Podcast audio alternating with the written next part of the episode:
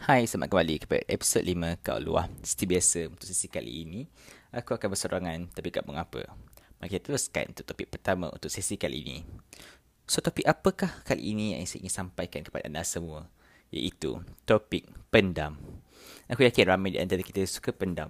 Sebab pendam ni merupakan cara yang paling terbaik untuk kita mengelakkan satu benda yang buruk berlaku sejujurnya kan bagi aku pun kan aku pun rasa pendam ni antara solusi yang paling baik sebab kadang-kadang kita pendam bukan sebab apa tau sebab kita tahu setengah orang macam tak loot untuk kita luahkan. So dia macam kan buatkan kita rasa macam busy je early kita untuk kita bercakap. So next. Kadang-kadang kan macam orang tak nak luah ni sebab apa tau? Sebab kadang-kadang mentaliti masyarakat kita bila kita apa meluahkan sesuatu perkara atau sesuatu benda. Sebab some of us not all lah tapi macam akan judge benda yang kita nak luahkan So macam bila dia nak cakap, dia cakap mula dia cakap macam macam macam kata apa siap kau fikir macam tu macam nampak so macam dia akan buatkan kita turn off bila kita nak luahkan satu benda. So that's why some people prefer untuk pendam. Tapi actually I don't know lah about you guys ke apa. Tapi aku pernah dengar satu iklan kat radio ni bila kata bila kau tak puas hati kat orang kan daripada kau pendamkan baik kau bagi tahu depan depan. At one point of view yes aku apa aku setuju dengan point of view ni. Tapi at the same time aku rasa macam tak apa nak setuju. Sebab bagi aku pihak radio tu patut kata patut ah tambah ayat untuk yang ditegur patut kena terima hati terbuka dan bukanlah judge. So yeah and last aku punya point of view kenapa orang suka pendam ialah bila kau tahu outcome yang akan berlaku jadi negatif. So buatkan daripada kau untuk diri kau daripada hadapi atau lalui benda negatif lebih baik kau pendam untuk elakkan benda tu berlaku. Betul tak? So aku macam ramai kau aku yakin di antara kita fikir untuk pendam sebab benda macam ni. For me inilah sebab aku kenapa aku suka pendam. Tapi sebenarnya kan bila kita pendam terlalu banyak benda terlalu banyak perkara dia macam tak elok untuk diri kita. Sebab dia macam akan effect mental health kau dan diri kau like seriously. Sebab tu yang wujudnya ayat mula-mula pendam lama-lama jadi dendam. Ha mula lah. Kau macam tak puas hati dengan semua benda dengan semua orang. Kau macam macam mula lah kau tak puas hati semua benda. Macam orang buat sikit. Kau macam lepas tu fikir macam ni macam ah lantak ah dia pernah buat aku aku buat kau balik. Ha. Tu yang start interrupt ya bila kau dah start pendam ataupun tak puas hati dengan orang. Ya yeah, I know. Macam setengah orang macam fikir benda tu elok untuk buat. Sebab macam okay dia buat kita kita buat dia. Tapi ni sebenarnya revenge tau. Tapi aku macam tahu semua aku semua tahu macam revenge is not always the answer sebab tu lah kita kena hati-hati bila kita nak pendam satu benda. And I know some of us yang terlalu pendam sebab takut nak luah, sebab takut benda tu salah. Tapi saya tak salah pun kalau kau nak luahkan benda yang kau pendam kat seorang. Tapi part ni mungkin paling susah lah. Sebab kau nak kena cari orang yang betul untuk kau luahkan satu benda. Sebab tak semua orang mampu untuk menjadi pendengar terbaik. And tak semua orang mampu untuk bagi pendapat yang betul. But it's okay. Ini bukan point untuk aku cakap kali ni. So yeah bila kita okay, lah, bila kita lah, dah luahkan semua benda kat seorang ni kan pendapat aku lah, dia macam akan reset semula kita diri kita. Sebab kita luahkan bukan sebab kita nak ungkit ke apa tapi kita just nak lepaskan ataupun macam nak reset balik diri kita apa benda yang kita pendam terlalu lama untuk kita kosongkan balik ruangan yang kita terlalu simpan benda tu. Tapi tak semua benda akan kita pendam. Tapi tak semua benda yang patut kita pendam. Contoh kan dengan kawan baik kita sendiri ada masanya kita kena tegur dia mana boleh kita pendam semua kesilapan dia yang dia pernah buat kat kita. Sebab tu kan kawan kita kan. Takkanlah kita nak pendam semua benda yang dia buat. Kita apa apa yang dia buat salah. Sebab macam bagi aku benda tu tak patut. Sebab kita nak nampak kawan kita at the full potential ataupun diri dia yang terbaik. Macam aku sendiri kan kau pengalaman aku kawan-kawan aku sendiri kan. Mesti aku akan biarkan sampai tiga kali je macam dia buat salah tu sebab Okay, mungkin dia tak sengaja ke apa yang fikir macam tu lah. Tapi kalau sampai tiga kali lebih, oh tu mungkin dia punya habit faham tak diri dia. So macam at the point of view, tanggungjawab aku sebagai seorang kawan, kenalah kita tegur ataupun luahkan apa yang dia buat salah. Sebab aku tak nak lah dia jadi macam tu dengan orang lain. Atau efek benda tu jadi apa tabiat masa dia kerja nanti. So ya, yeah, aku macam tak nak lah benda macam tu. So sebagai ex kawan, tak semua benda kau kena pendam, tapi kau kena luahkan enggak. Macam kalau aku, aku suka macam sarcastic ataupun macam peli. Tapi ni aku tak apply kat semua orang lah. Aku mesti buat benda ni kat kawan baik aku sih. Sebab dia akan faham kenapa aku buat macam tu. So yeah. Oh. And for those last ni lah. Macam untuk manusia ditegur ataupun diluahkan. Sebab aku macam faham lah. Setengah orang macam tak suka ditegur. Sebab macam fikir diri dia perfect. Tapi sometimes kita kena sedar. Jadi kita tak perfect. Sebab kita mesti pernah buat salah dalam kehidupan kita. So kita kena lah terima hati terbuka bila orang nak tegur kita. Dan kita kena Hikmah hakikat yang tak ramai pun orang kat luar sana yang nak tegur kita. Sebab macam setengah orang memang nak nampak kita jatuh. Sebab okay, kita duduk di atas so dia nampak kita jatuh. Semula dia akan ungkit benda-benda yang silap yang kita pernah buat. So tapi aku rasa kan orang yang tegur kita ni kan orang yang betul-betul rapat ataupun macam hargai ataupun sayang kita sebab dia nak nampak diri kita the best. So mungkin lah agak susah untuk kita hadam apa benda yang nak tegur. Tapi it's okay. Try to hadam this slow refleksi baik diri kau supaya ya yeah, tengok apa yang dia cuba sampaikan so yeah. Okay, tu, tu topik kita yang pertama. So next, mari kita sambungkan topik kedua. Jangan dengan podcast cakap dua topik dan satu episod kan. Tapi tak apa. Jom, let's go, let's go. Untuk topik kali kedua, aku nak cakap pasal masa depan, semasa dan lepas. Ha, nampak? Masa depan, semasa dan lepas. Aku rasa ikut tahu apa yang aku nak cuba sampaikan. Tapi tak lain tak bukan ialah diri kita dalam melakukan sesuatu keputusan ataupun sesuatu benda. Sebab aku yakin almost of the time diri aku ke apa kan aku suka buat benda tanpa fikir apa benda yang akan terjadi. Kalau aku buat macam ni, aku dekat dia akan effect diri aku in the future ataupun dia akan effect diri aku sekarang. Ha. Sebab itulah kita dari kecil kot cikgu kita selalu tanya kita pasal nak macam apa misi ataupun visi kita ataupun apakah hala tuju kehidupan kita. Sebab dengan adanya benda macam ni kan dia macam bantu diri kita ataupun setkan kita apa yang kita nak jadi in the future. So dengan tu kan kita akan try to make it happen by hook or by crook. Kita akan cuba lakukan yang terbaik supaya apa yang kita cita-cita, apa yang kita mahukan tercapai. Tapi kan apa yang aku nak sampaikan ialah diri kita waktu-waktu semasa atau sekarang.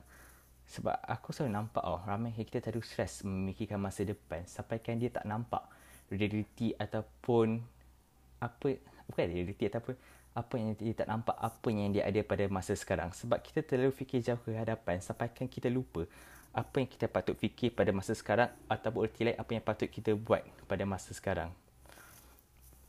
Tak salah untuk kita fikirkan masa depan, untuk kita prepare. Tapi janganlah kita lupa atau abaikan diri kita pada masa sekarang. Sebab hidup ni ada banyak gila possibility yang boleh terjadi. Sebab kalau kita tak hayati apa yang kita ada sekarang, mungkin kita akan terlepas banyak peluang yang akan buatkan kita menyesal satu masa akan datang. Sebagai contoh ha, aku boleh bagi kan. Sebagai student, kita selalu fikir pasal study kita. Okay, aku kena grad by time-time ni. Aku kena straight A. Aku kena apa? Aku kena fall flat. Aku kena dapat dekan straight pass. Sebab aku nak jadi seorang pekerja ataupun supaya aku bekerja di tempat secure.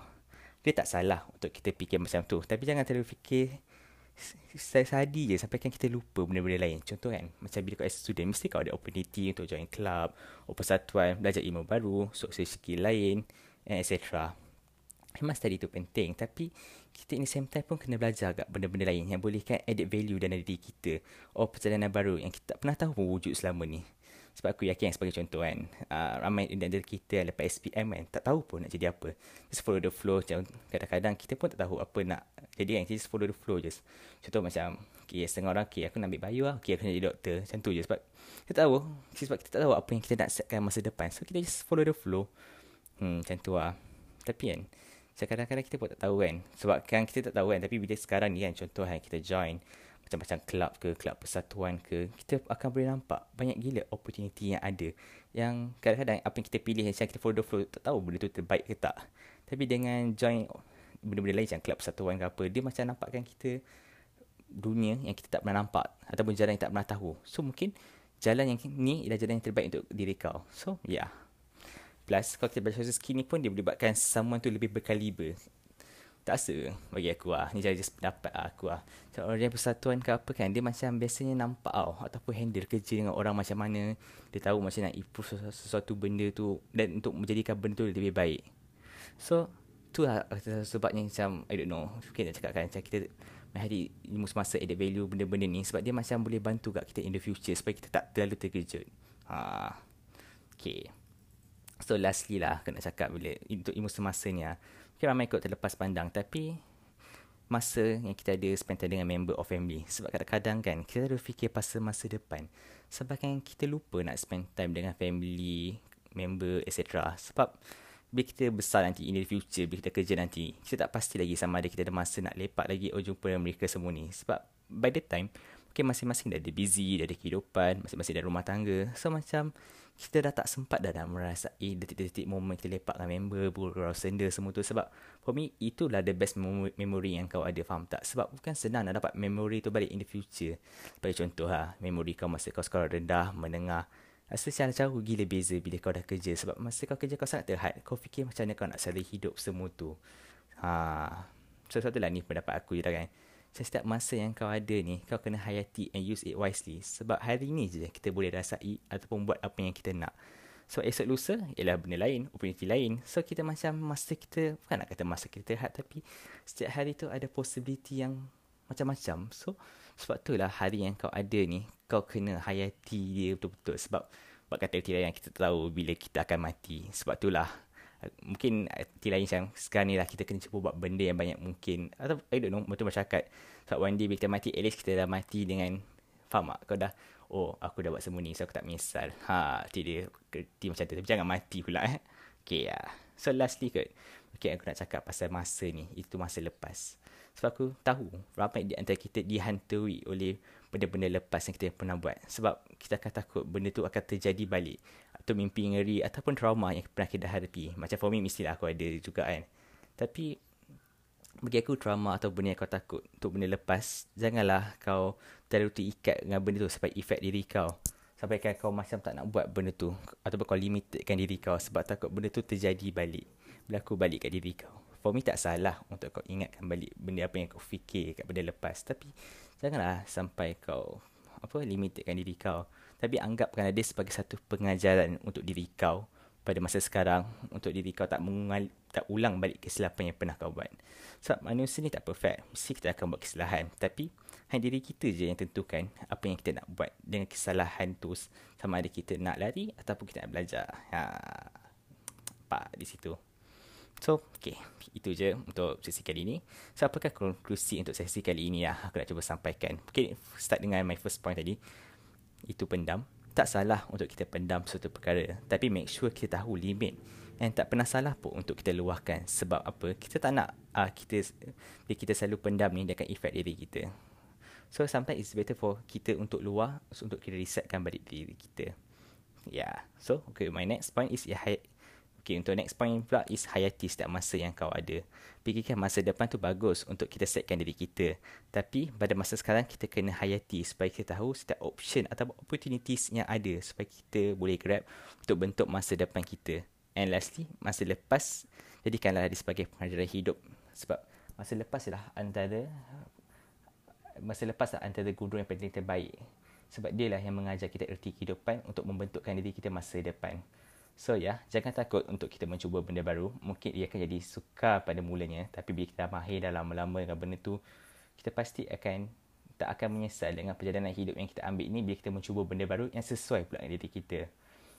And lastly, setiap orang ada masanya tersendiri. Jangan pressure diri anda terlalu kuat sebab kata tengok kejayaan orang lain. Jangan risau. Setiap orang ada masa orang berbeza. So ya, yeah, kita janji kita belajar and try to be the best. So, itu saja untuk sesi kali ini bersama Ahmad JJ, sesi podcast kali ini. So, apa-apa boleh bagi komen, feedback di mana-mana, Twitter, IG ataupun DM saya personal. So, yeah, itu saja. Sayonara. Bye-bye.